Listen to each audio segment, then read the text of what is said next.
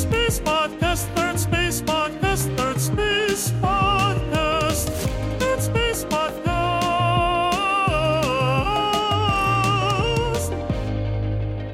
Hello and welcome to the Third Space Podcast, episode number 50, Honeymooning. We made it to episode 50. That's pretty cool. We did nothing special for it. It's a normal normal episode, but nevertheless, we made it. So, congrats. I'll say congrats to ourselves now, patting myself on the back. Um, this episode, we talk about uh, a little bit about risk assessment and values, particularly of teenagers.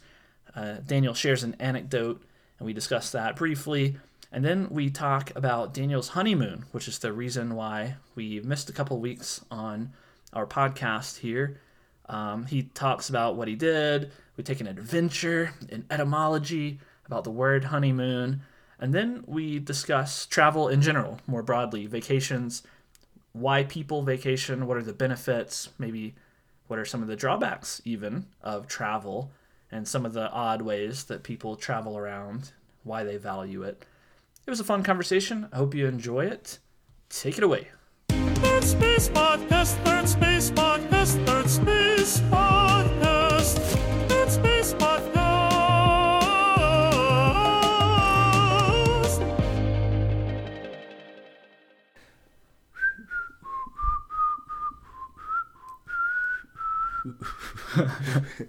I was gonna do the whole thing, but yeah, yeah. Ah, Whistle Still love it. I still love it too. yeah. I, I don't love it enough to sing every time. yeah, anymore. We, got, we can't. Like, it doesn't make sense to for the listeners to hear it and then just a poor job of us doing it. Right. They can sing along to the actual one. Which I'm- diminished returns. Yeah, right. I'm sure they are singing along to the actual. of course. Actual. How can you not?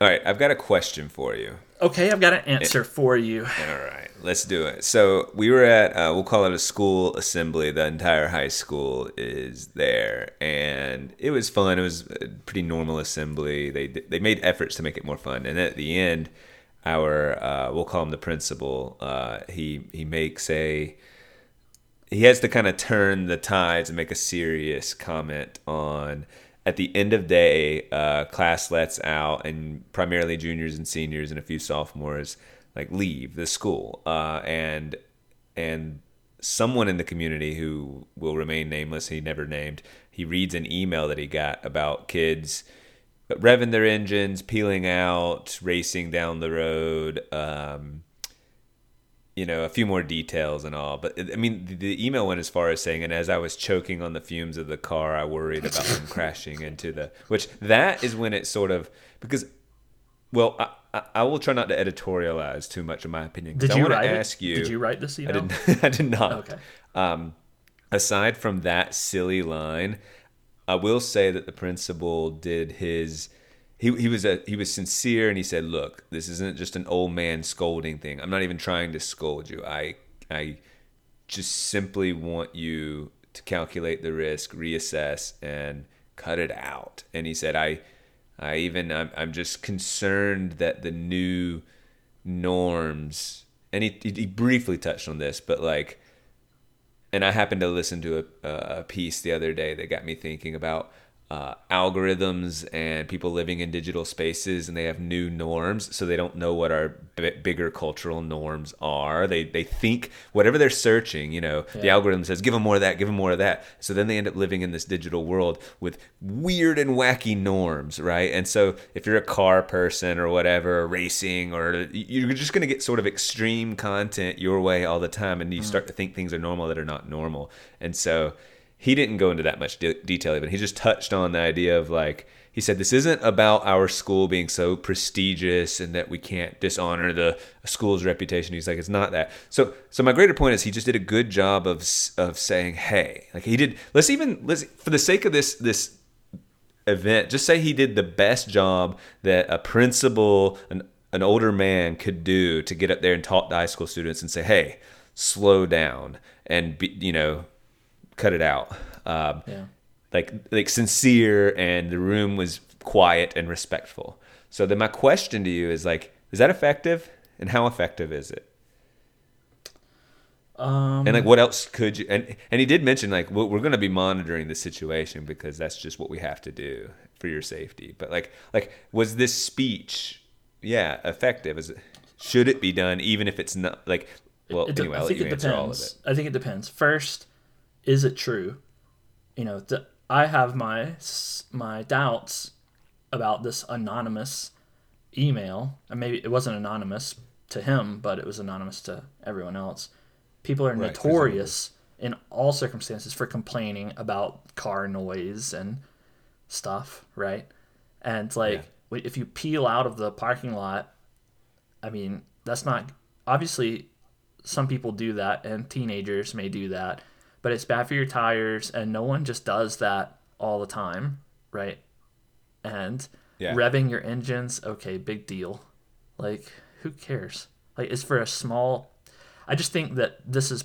It sounds like to me that this is just some, uh, you know, one of those uh, women who sit by their window all day looking out, waiting for something to happen that they can comment on or call the neighborhood watch or something, you know? And Yeah. That this is an overblown complaint. Um, and maybe it was from a donor, and that's why the principal decided to speak about it. That's what it seems like. So if if that's the case and there really isn't anything that bad going on, then I see this being ineffective because if there really was no one peeling out and revving their engines, then the, the kids are going to continue to have the same driving behavior ultimately, and the person sitting by their window is going to hear the same noises and they're going to be mad and you know they're going to complain and nothing will change. Now, if Yeah. on the other hand, there were some some students peeling out, legitimately peeling out, and you know driving recklessly and whatnot, then it may have a minor effect. You know, they may think about it and go, "Oh, they're talking about me." You know, I did that last week, uh, and and they may refrain Right. from doing that again. It may have a, a minor effect. Um, the other thing I'll say on the strategy of the principal, I don't think, I wouldn't think that the most successful strategy would be to say, you live in a digital, you, you said he didn't go into detail about this. You live in a digital world, you don't have a sense of norms, you need to shape up. I wouldn't think that message would work as well as the, oh, you're going to our institution, you have a duty as a student here to uphold our reputation. This doesn't look good on us. Have some pride. That actually seems like a more uh what is the word? Saleable point than Yeah. um than than the more general one. Not that the general one doesn't have a place. It just seems like it would, that's a harder sell to students. What do you think about the idea that, let's say they even agree and they sit there and they nod their heads in agreement? Is there a space in which, particularly teenagers, I think all people do this, but particularly teenagers, will nod in agreement about something, whether it's safety, and might, maybe not an enthusiasm. They'll agree. They might even be like eye rolling, but they, they, they agree that say bullying is bad or doing dangerous things are dangerous. You know, like like they're like yeah yeah yeah I, I know I get it. And they re- you can you could throw some really heavy hitting statistics about death or destruction or violent accidents or whatever it is, and they would agree. And then I think this is called the Superman complex that like mm-hmm. you can both acknowledge believe in and support all the statistics and whatever, but you just this belief that but I'm impervious to to harm, like but it won't happen to me kind of thing. Like do you think that plays a bigger role like in teenagers' lives than in Yeah, adults' definitely. lives? yeah no question right i mean they don't have the benefit of experience they probably haven't had a moment where they thought they were invincible and then discovered suddenly that they weren't right there's a good chance they haven't had that moment and so yeah Where they've had lots of incidents of like maybe small risk taking and not being hurt walking. Yeah. You know, it's kind of I, I don't know. It could be like a small example would be like jaywalking or something. You're told not to do it. It's dangerous. You grew up. Like, it's kind of a classic. Look both ways before you cross the street. Yeah. But then. And you might even still, obviously, it's just good form to look both ways before crossing the street. But you do it without the waiting for the walking guy signal. Yeah. And so you just start doing it, uh, and the you're walking told it's kind of illegal. signal The, the walking Person. walking white man. No. I mean, oh. it is a white man or a white. we can't I release suppose person release is more this. accurate. we can't release this person might be more. It is. It's it is a person. I suppose. I guess. but it is a white the person. strutting you know? white man. It's literally a white, the not like strutting white. white, man.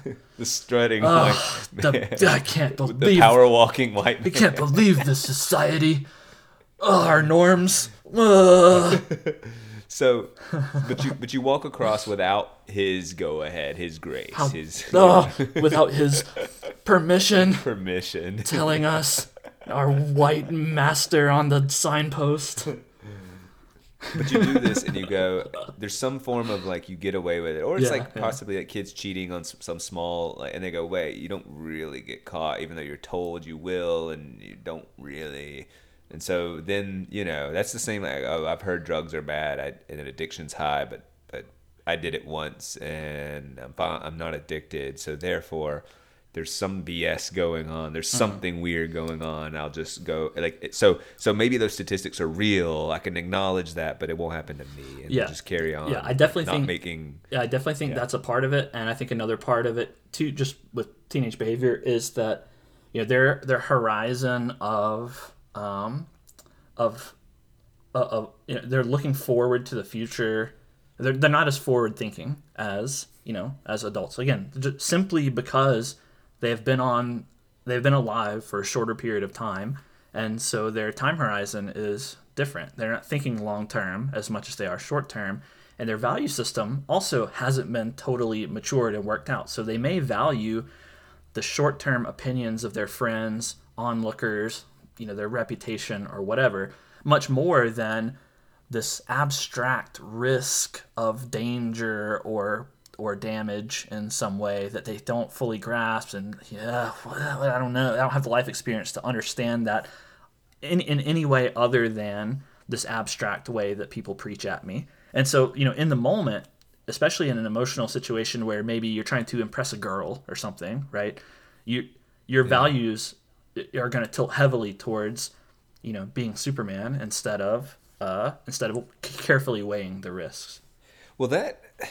Okay, so, and I'm I'm pulling this uh without having the article in front of me, but I I recall like you know there's this myth or at least ethos in our society that says like teenagers their prefrontal cortex isn't fully developed and they don't know how to calculate risk uh, appropriately. Yeah. and then but the but the counter study it's an interesting one though. It says actually they calculate risk just fine by evidence of there was some simulated driving tests and they took like like a 17 year old 16 year old whatever and they had this they made the same decisions in terms of risk with the the, the 40 year old test subjects. And but then what happened is they introduced peers into the mix and all of a sudden they're taking wild risks Yeah. to impress their peers and the 40 year old is not yep and that's what so i'm saying that's exactly what i'm saying so yeah, so that's the real the the because you don't have a sense of self and your desire to belong, and I think that's with all of us. But at least the forty year old hopefully has a better sense of where they belong. Mm-hmm. Um, yeah, the seventeen year old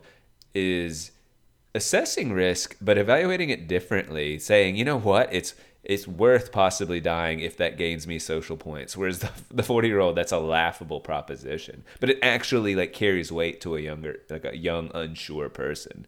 So that's a that's fascinating. That like maybe they maybe they do understand risk, but like we don't understand how deep. Like it's we've quickly forgotten the deep desire to belong, some Well- or you know to to like. I think it's you know, I think it's a, a little bit of column A and a little bit of column B. You know, I don't I'm not familiar with the article that you're talking about. I think driving risk is easy to assess, but social risk is harder to assess. Um, it's easier for an adult who's been exposed to many social situations and observe the outcomes of social situations. It's easier for an adult to assess social risk, not so much for a teenager. Um, so you know if Well, I guess that, what do you mean by by social? Because like uh, they would be risk averse to stand out socially. That's what I'm a teenager. That's what I'm saying. They they haven't had they may not have had the experience of taking a social risk, failing and having your reputation damaged by it. They may not have had that experience, right? Or whereas an adult probably has. There, there are many other kinds of socially related experiences that a teenager may not have had, and all and the experiences that they have had are warped because most of their audience you know is made up of other teenagers who also have warped responses because they're not mature right so Yeah, Yeah. I, I'm I'm just saying that the risk calculation when it's something cut and dry like driving. Again, I don't know the article, but if it's like, do you drive 10 miles an hour over the speed limit in this situation, or five, or none? Yeah, or come to complete stops, or Right. when do you turn The- out? uh, stuff- how many gaps? Yeah. These kinds of things beg the answer, and I can I don't know how the study was done, but it, just I can see a teenager participating in this, giving the quote unquote right answers. yeah. Yeah, Whereas if it's some some separate kind of risk, something that's maybe less cut and dry, you know that is you know, I mean I feel like I'm I guess it's just like, oh, do you want to dive off this cliff together uh, into the water below? And like, Yeah. it's like the teenager's more likely to do it than the older person. Now, the older, let's assume the older person doesn't have back trouble or something like that. They, but they just look over the cliff and they go, well, and other people have done it. It is clearly feasible to do, but the older person's just more likely to go, nah, that's not worth it to me. Uh, Sure. Well, yeah, they- that's they- the values. That's the values thing. Um, and that makes total sense to me. That fits with my intuition. The risk assessment is the other, the other one, the one that you say, you know, this study says actually, teens and adults have the same ability to assess risk. I'm not sure I buy that totally. I think maybe there's a little bit of that, you know, in the case of driving. yeah, you're right. Like in quantitative Yes, situations where there right. is a, but imagine but, if imagine you you asked a teenager to assess the risk of not doing any clubs next year at school right like yeah, they may not be able to assess that risk because you know it, deals with longer term stuff that they have no experience with. You know how how well how is that going to look on my you know college applications and so on? Or you know Which- is that going to fill up my time in the summer or whatever? Like i don't know this is just an example i'm pulling out of my butt but they're going to have a harder time assessing that risk whereas an adult would have an easier time assessing that risk i think. I think what's interesting when you say that their field of vision for the future is like, all right, well, I, I mean, I realize I've been teaching for 11 years and I'm always dealing with students at maximum with a four year vision, like they're in ninth grade. Uh, and they they're they're, enti- they're when they think of their entire future, it's college. Like it's just defined by college, which is only four years away. Right. And that seems like an eternity to a ninth grader, and it kind of is, by the way, a Yeah. little kid ninth grader essentially. Um, and so, but that's and then junior and senior and all of that is just two years away. And like, it, I think culturally we've messed up something. Not only not only in the stresses of college and saying it's you know decide what's for your, for your career, but they don't. No one spends any time thinking about their lives. They think about getting into the best college. Yeah. They don't think about who do they want to be and how they want to exist and like I guess bigger existential stuff. But like they just go what do what college and how do I best position myself for that? Yeah. And man, that's such a short like think about how short four years in fact when i took this job i was thinking like like from my perspective let's just say i was still in kind of a hop around live in different areas i mean i hope this can be a permanent home i really do but like i'd say even in a hop around state of mind i'm like you know four to six years here and then i'll go somewhere else Right. and that's like that's like that's like a blase fair like like, like whatever like, i'll bump, i'll jump around fair. and such short of that's blase fair blase fair is that the word yeah, yeah, That's that's, it. Blase. Bl- yeah, that attitude, just you know, Yeah. uh, blase, very blase fair blasé about fair. it. Blah. and so, I'm, I'm really, I didn't even mean to make it, but it's really good. great. I'm sticking with it. Um, and so if I'm willing, if I think that that's like the short term jumping around, but that's longer than they they're conceptualizing their entire existence in the future. yeah And that's wild to me. So like yeah, even me bouncing around and that's going to dictate how, how I interact with the different relationships and stuff. But I would also argue that teenagers they, they bond a lot quicker. Like they might go jump off that cliff together and actually feel like they are best friends or at least currently best friends. And you you know, if you invited me to jump off a cliff into the water and like I just didn't want to, I'm like, you know, well, first of all, you're a bad example because we're good friends. But if it's someone that I was even, you know, starting to like and feel a bond with, I would just like, I don't, first of all, I don't need that bond the way someone like a teenager might feel they do. And I have another, other bonds and like, just don't want to do it. Nah. So I'm to make a decision based on my desires and, uh, that don't include that desire to bond. Sure. So, yeah. Yeah. Well, you've you've built up a conceptualization of who you are and what kind of things you will and won't do, and a teenager may not have done that. Yeah. Yep. So, And but there's also kids that like want to jump off, want to connect, but they're just like scared. So risk is weird. Like risk, uh, like risk averse people might either. May, well, they could be uh, have a good sense of self, and they could be more fearful, or they could be smart. I don't know, and accurately assessing the risk and just saying it's too much, even though I want the bond, it's too much. Yeah. Yeah, could be. Yeah. Um I have another. Uh, all right, so all right, we missed the last uh, the last couple of episodes. We, we you know we're we trying to stick to a weekly schedule, but there's a good reason because you were on your honeymoon, yeah. um, Yeah. and so to commemorate, I- want to go on an adventure with you. I want you to, I want to have an adventure before you tell us about your adventure on your honeymoon.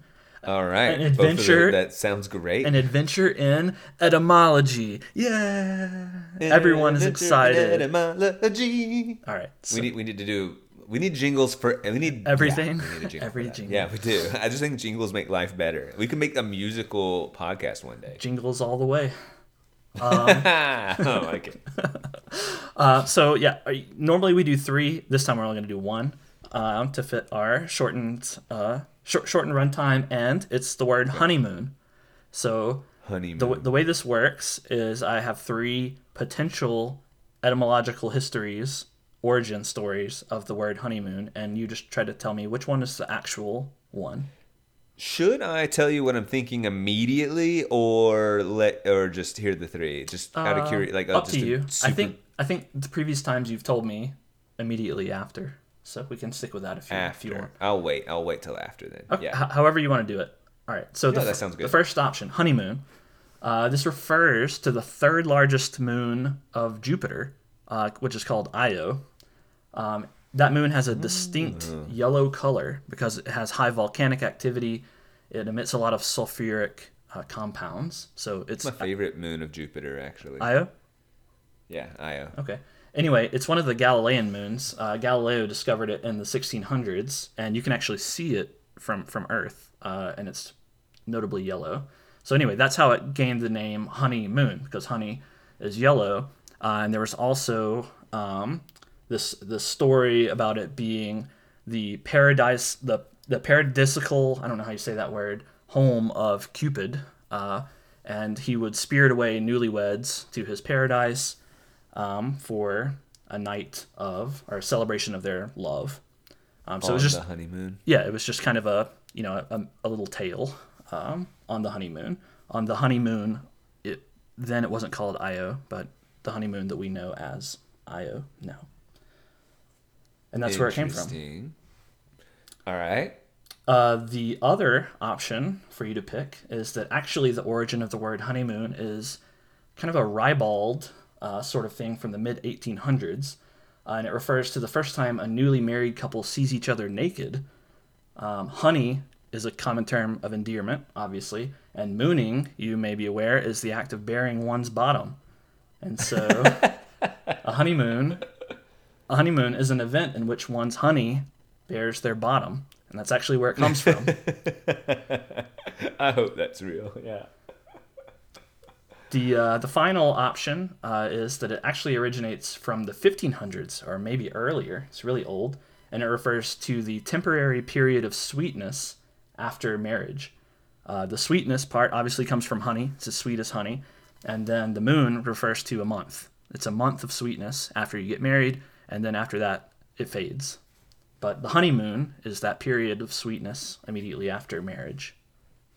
That sounds plausible too. The honeymoon. I mean, we use that term outside of the the actual honeymoon Mm-hmm. time. You know, oh, we're in our honeymoon phase. I mean, that could be used for classes are well behaved at the beginning of school. You know, Yeah. honeymoon phase. Um, well, I like all of these.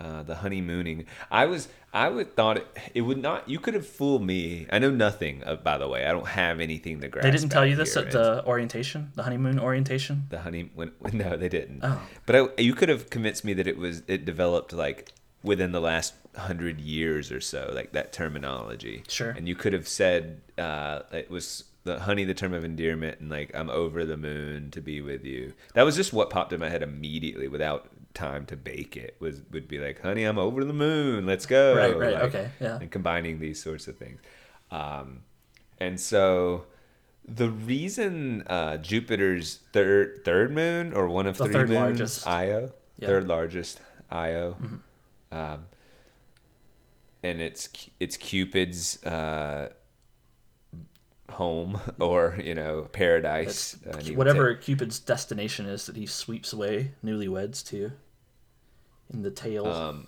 astronomy and mythology and like stars i get it but like i don't know that we were seeing little moons and so something probably timeline in terms of human knowledge feels a little iffy like like i get that we were putting orion's belt and stuff like that but i don't think we were seeing jupiter's third largest moon I mean, that's what and- Galileo did.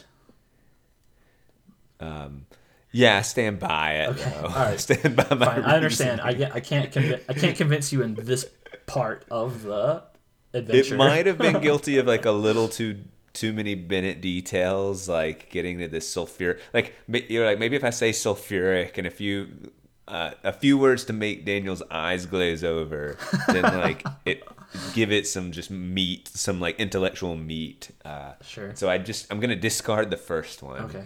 Uh, for that reason. Um, I like I'm most in terms of story, the best story is like the moon, like the burying the bottom and honey being a term of endearment. And it seems mm, plausible enough. I could see honey not being a new term of endearment, like one that's just been around. I mean, since honey, like honey, mm, this is Since honey sweet, was you're invented, sweet. yeah. Since honey was invented, since since we named honey. Um, so, and then uh, the third one, uh, I'm blanking. Sorry. um, the period of sweetness for Yeah, the yeah, last yeah. for That- one moon, aka one month. Yeah, I think that's probably it. So, I, I, I mean, that's nice. Uh, I think that's it. The third one is it. Uh, but the second one was my favorite, and the first one, I feel most confident is not it. All right, there we go. Ah, you got it right. Dang, I'm kind of disappointed. I'm a little disappointed too, but I'm. I think it's probably because they told you on your actual honeymoon. They told you the, the I'm origin, and to you you. cheated, and so this is really cheating. Actually, Daniel, the third largest moon of Jupiter, Io, is yellow because of volcanic activity with sulfuric compounds, and Galileo did see it with his telescope. It, actually, Io is one of the Galilean moons. So Okay. suck it. All right. Well, I, but the uh, the home of Cupid is totally BS that I made up. So yeah, yeah. part of it was true. Well, the Galilean. Okay, that I, I I can believe that he saw the moon, but like I'm confused. Galileo and like Zeus, did they exist at the same okay, all right, shut up, shut up. but the, None of that. But these mythological Yeah. stories, like and Galileo, weren't at the same time, No. and so, but and that's what I'm saying is that Cupid wouldn't have had that moon as a home, and that's that's actually my point. So, Cupid would have come. not that Galileo. Yeah, Cupid. It's Greek, right? There wouldn't have been a tale about Cupid going to that moon. That Cupid Greek or Roman? Either way, it doesn't matter. It was Uh, long before Galileo. Exactly. That's what that's the math But I was doing. but but lo- Galileo certainly knew about Cupid, right? He knew about Yeah, Cupid. like, so, so, the story could the story's evolve, plausible. Yeah, the Yeah, tale yeah, of Cupid yeah. spiriting away newlyweds. Oh, and then the word honeymoon comes about. Yeah, you're right. then- you, could you're just making the case that honeymoon came after. Yeah, Yeah, you're right. right. Okay. Very is Uh, plausible. And yeah, the honeymooning. Mm-hmm. Yeah, that I like that one too, but not true. Yeah, that one. That one, like Should I could true. have guessed. It should be true. You know. I'm- I mean, I'm You- sure- all- you know, you're You and Danielle did some mooning on the honeymoon, honeymooning, right? some some mooning. Our hunt. Of Yeah. passer passerbyers. Pa- yeah, we were just mooning some passerbyers, passers buying, passerbyers, passes passers Passing passerbying in the night. Speaking of honeymoon, I'll tell you a little bit about it. Um, Was it good? we went to. It was good. Do you regret? so you're gonna stick with you're gonna stick with the marriage then? I take it. Yeah, I think we're gonna stick with the marriage. Okay.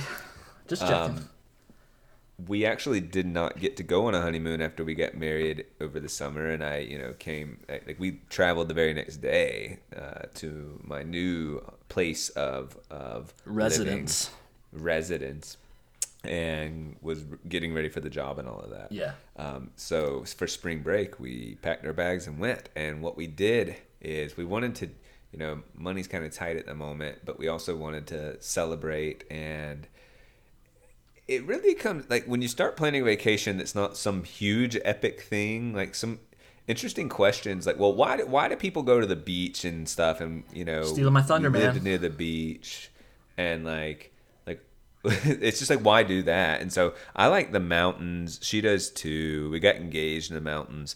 So what we did is we decided to actually look up uh, interesting airbnbs uh, and and because that's an actual like category. You can look up unique airbnbs and see some wonky wacky stuff.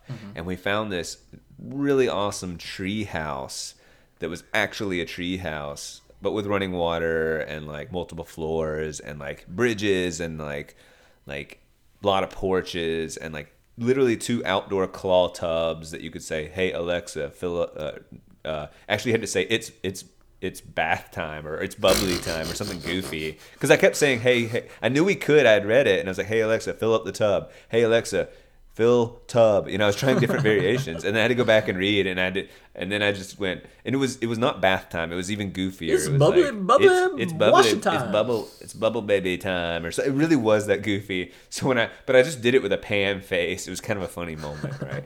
Um, and so uh, but just okay so it was in a small town um, i could say the town right? There's no reason not to. I mean, you Um, traveled in- there.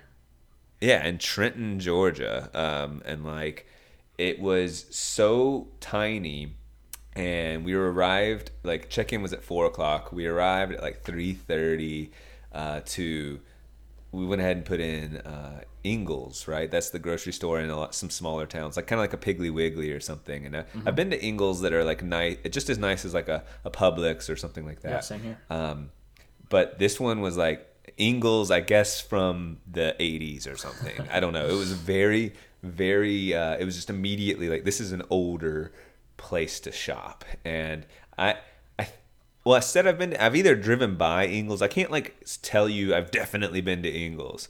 Uh, but I, I just I had this image in my head of basically a Publix, but with red lettering instead, and you know, um, but this one was like, whoa, we're we're we're like I don't know. We're just somewhere else. Yeah. And so Danielle and I, but we're in a delightful mood, and so we're like taking a selfie. Uh, front of it's the Ingles? first thing we get out of car, our sword. Yeah, we get, at Ingles. It's so it's so like if there's not many cars, like so we're standing in the where right in front of the store where you would be the most traffic, I suppose. Yeah. And we're taking a, a selfie to get the Ingles in the background. That's funny. And this little old lady, I say old, but I've learned that people there, uh, like like real mountain folk, like they age pretty pretty poorly. Like like most of the people, most of the people that waited on us at restaurants. She probably like pregnant- just got out of the coal, women, the coal know? mine and stuff. Is that what you're saying? Well, so this lady was leaning out of her like old person car, you know, like a Mercury or a For having a Buick, or something, yeah. or a Yeah. uh, yeah, um, or a Ca- Cadillac, or Cadillac, something, you know, yeah, just some big oversized vehicle, and she had a, a um, not a wheelchair, but like A walker? just some wa- yeah, a walker, but. And she sees us and goes, "Yeah!" and like positions herself back in her car seat and raises both of her hands, like, "Yeah!" That's And. She like cheers with you, us. you Like- youngins must be on your honeymoon to the Ingles. Yeah, well, and I, I recognize when we walked around, like I read like a city boy, and it's not like I'm wearing really unusual clothes. How many or ways stretch? How many ways stretch well, were you wearing? that's the thing. I was. That's- they prob- only I was- have like one or two way stretch in Trenton, I was- Georgia. I'm sure. I was wearing my like Lululemon athletic Oh, wear. well, you there you know, it's like fairly fitted and like you know, Yeah. straight, like Mm-hmm. so like I just stand out because the guys are in just baggy jeans with like She's probably like, "What's that? camo What's shirt, you that know. homosexual man doing with that pretty young lady?" So she proceeds to like, you know, walk her on up, use her walker and amble amble up to us, and she's like, where are y'all from? You're not from around here.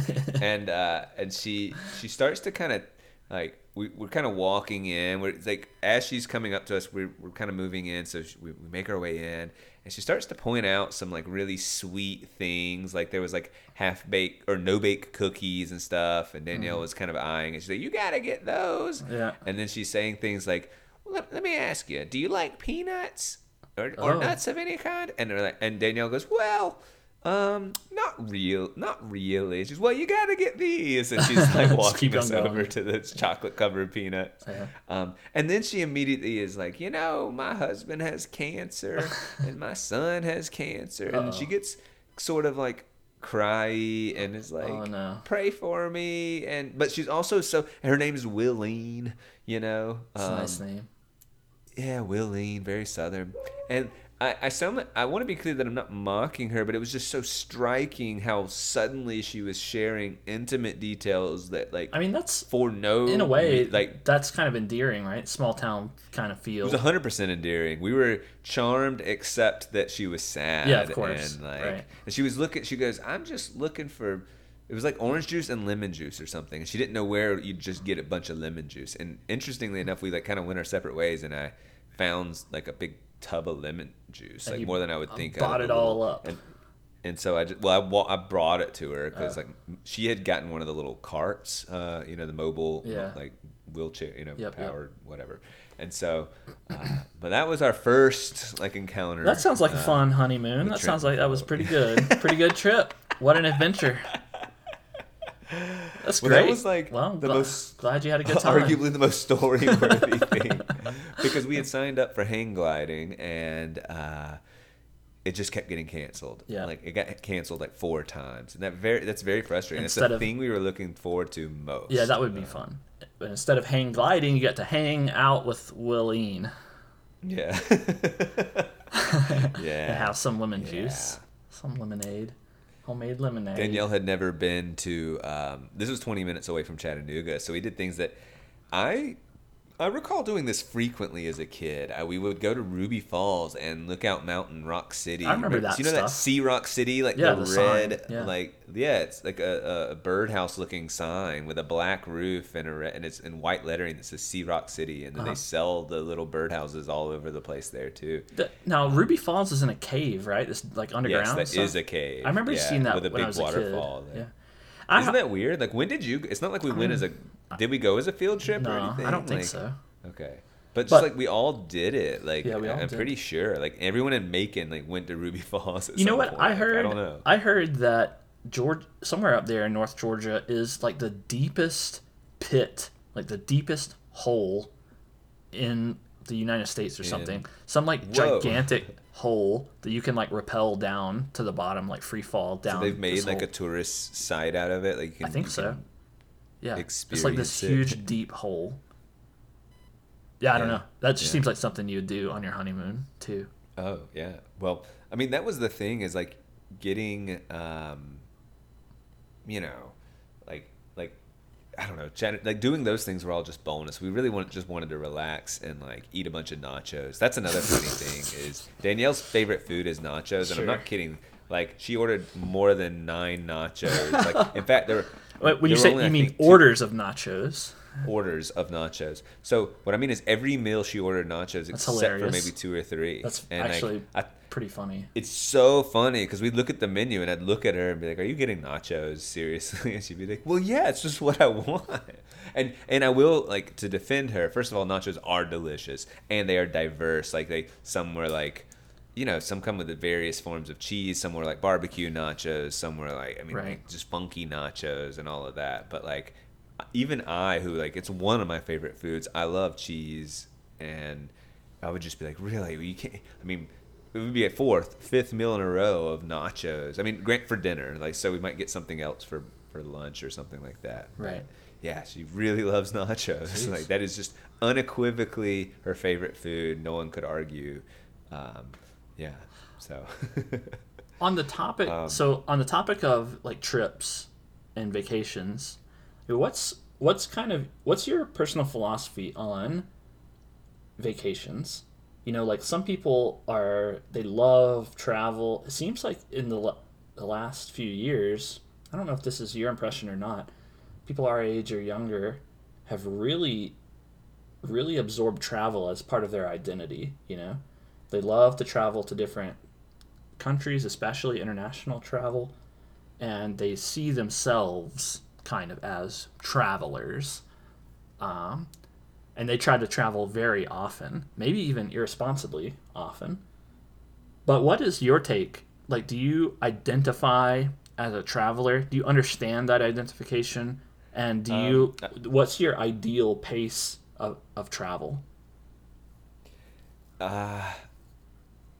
So I understand it. I don't know if I identify as a traveler, um, but I I like this idea of invest in memories, not things. So and memories are very memorable when you travel, when you go experience something different. To create memories, you can't just do the same thing over and over. It's just all kind of molds. Like there's pleasure in going to like that same restaurant and getting that good meal, but I wouldn't call that like a memory making thing. Whereas, you know, traveling, you're creating memories. So I like, and in fact, that's kind of the driving philosophy of, of travel for me is like go invest in some memories.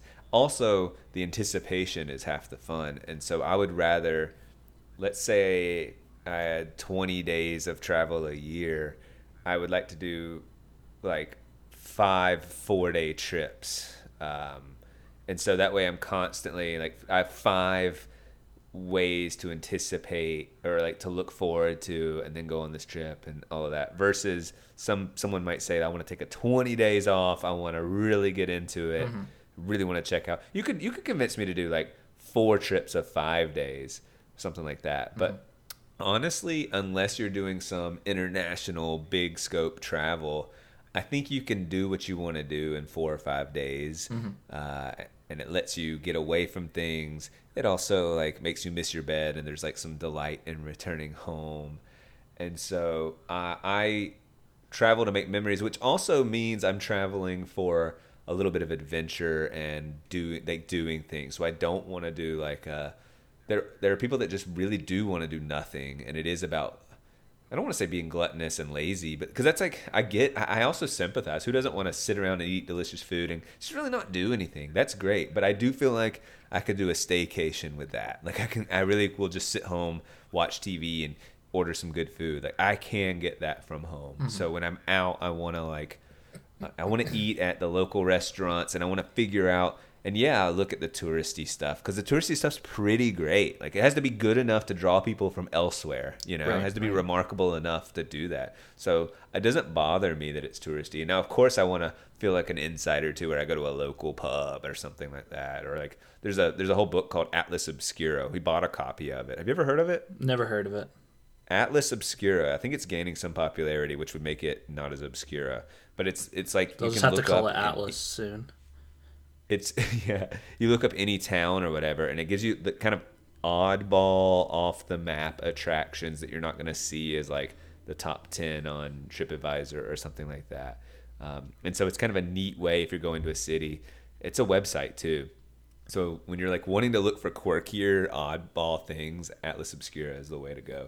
And it's just a nice book. It's a very good coffee table book too. Uh, just because it's like full of things like something that like david would be really attracted to is like you know if you enjoy cities and like like personality and behind things and like odd little attractions like that's a cool like i'm sure house on the rock would be one even though Right, right. so it's, it doesn't have to be like hidden necessarily but it's just not stuff you hear people talking about all the time it's not like grand canyon or Old something like Faithful. that. that, that, Yeah, yeah, um, how how big of a part of a vacation is experiencing a new situation or culture? Um, huge, I would say. I, I, I, well, I guess I have to delineate. There's different types of travel. I think there can be romantic travel, which is really about you and your partner going and having some fun, right? Like just like Sure. like and a romantic time. Like it make it make it. Uh, well, I don't want to keep saying the word romantic, but like have fun, like be be sexy about it and invest in each other. And so go to Moon some people. moon some people go to a, go to a fine dining restaurant get dressed up um, like go go see a show because the thing is i love going to see shows and i like getting dressed up and having a fancy night out uh, i mean affordability is an issue but like like I like that event. So, but I would never really want to do that with you. You know, like you and I go Oh, put on. on. like our suits and go see a show and like go to fine dining would just be like first of all knowing you're not even that big No, into theater and that. stuff. It would I would rather have a dressed up. staycation. I'd rather not go on that trip with even you. if you even if you did like that stuff i'd just be like i don't i don't want to do it with you like like i don't know like like it just like it just feels like something i want to do with danielle. Um so there's a romantic travel. Then i think there's like a party travel and that's but I'll even say within the party confines is like I still want to understand the different culture and get out there and meet people and go out of places and like you know drink a little bit and like like just see like see what adventures you can get into. And then I guess there's sort of a, a self exploration travel and that could be like maybe like a hike along like the, the Appalachian Trail or something like that where mm-hmm. you are there's time to think and contemplate and- Meditative retreat. yeah, I mean, and it's a little, it's yeah, like some self exploration of who you are, where you're at, and like so it's less about the travel and more about you. But I mm-hmm. think that can be done. I don't think that's a mutually exclusive trip because I think like Appalachian Trail would be both an adventure and just time to to think. Yeah. Uh, I think you could go on a party. Like I could do a friend travel with you. You and me and David could go somewhere, and like it would be a party style uh, trip. But I would obviously be so interested in culture and stuff. And in that culture, like I guess when I'm learning about other cultures, I'm learning about myself. I don't see those as uh, like like so so how foreign is this idea to me? Can I understand why this this culture developed that way? How can it how can I, you know, take the good like bidets, you know, and like right? and and leave the bad like really uh, small beds. You know? Yeah, yeah. Um, I mean, those are just items, but like, I just I even mean like like attitude wise and things like that. Like how do they how do they conceptualize relationships? And so Uh-huh. I look at it. Maybe this is very selfish, but I look. Uh, I look to understand others, but like I can't help but understand others in relation to myself. Of course, like I don't know that's even possible. Uh, so basically, you want to learn. You want to learn Yeah. from others in order to make the your world and the world of the people immediately around you better. That sounds really selfish and awful. Well, I guess this just sounds almost like uh, I guess another form of trip could be educational. Yeah. But and and, and that is the cultural experiences. But I just I so I guess this is this is cool. This is a cool thing about me that I'm intertwining my partying and my educational and learning Well, experience. yeah, obviously- and my development as this person. Yeah, so. the, the lines between those can you know can get blurred um, a bit, and depending on the the length of the trip, you know, like you said, you can maybe do all you want to do in four or five days. You know, if it's a longer trip, maybe you have some relaxation, some partying, and some education. You know, on different different days and times. It's likely Right, that all because those it- things. travel's not a singular experience. Yeah. You know, you go and you do different. It can be, but hopefully- more often I suspect it's not. Yeah, I was trying to think, you know, what are the benefits? What are the benefits of travel? And, you know, what I came up with, you know, take a break from the normal routine. That, you know, that's obvious, right? Uh, I, I would Right. say that's perhaps why maybe the best thing about it. yeah, most people take vacations for that reason, I would say. Um, and then there's the observe new situations or cultures. That's kind of the educational component. And then chaos, right? Like putting yourself in a new situation. That's the adventure. That's the Yeah. risk taking, hang gliding, the hanging out with Willene. All of that stuff is chaos. Um, and then I guess Oh, we had a person come to the cabin and like uh, make us really fancy like pancakes Oh, and uh, nice. French toast and stuff. I love too. some French toast. It's my favorite Oh, breakfast food. so good. And I got a bananas Foster drizzle. Oh my gosh, so good. Um, and then I guess the other benefit, this this those are the ones that I can understand, but the one that's a little foreign to me is the I am a traveler and therefore I will travel and mark this off on my you know my scratch off map or whatever so that I can say I've been there. Um, that's a benefit to some people. Uh, it's kind of like a notch on their belt sort of thing to have. But that's like people somewhere. getting tattoos to be interesting Well, instead of like it is. they had something interesting and they got a tattoo to commemorate. It is. I or mean, it is that way. That's why I say it's a little foreign to me. I don't. I don't quite understand it, but it seems Like maybe it's just my observation, but it seems like people have really latched onto that. Have, have you noticed have that at you- all?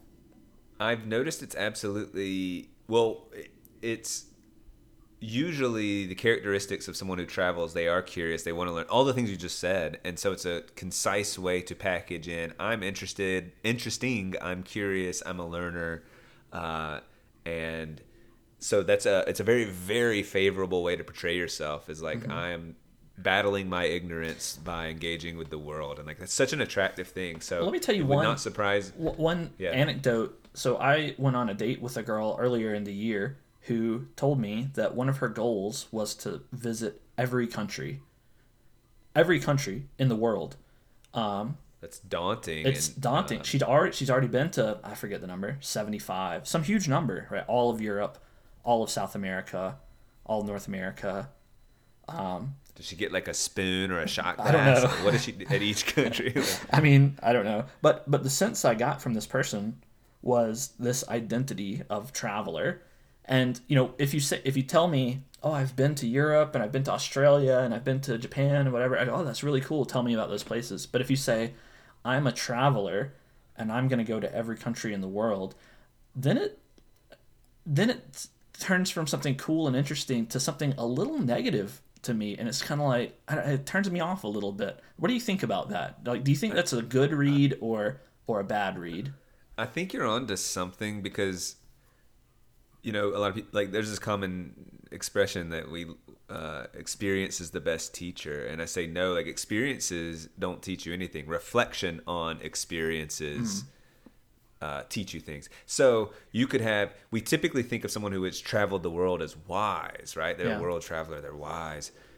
But imagine, and it's easy to imagine this: someone who's traveled the world and they did not reflect. Therefore, they had experiences without reflection, and they just and they don't have much to say. They're just like, "Oh, the food was weird," or, uh, or maybe they're even more encyclopedia like. Like they could just say, how it was. "Oh, I met I met this tribe who did this." Yeah. It's like okay, but facts in isolation without you like synthesizing it and wrestling with it and doing something with it like like what do you yeah it's it's this substitute i mean it's just like i assume we're so close when you say you travel i'm so close to just going i love it. I love that and when you say this person wants to travel the world and go to every country i go cool. And but i could that's my knee-jerk reaction Yeah. because i'm thinking they're curious. But if i started talking and they just were like not actually if it was self-serving totally That's, and not like to learn and i would start to go uh and it would start to get really not interesting especially if they could tell you like maybe maybe they like have a journal and they like tell you two facts about the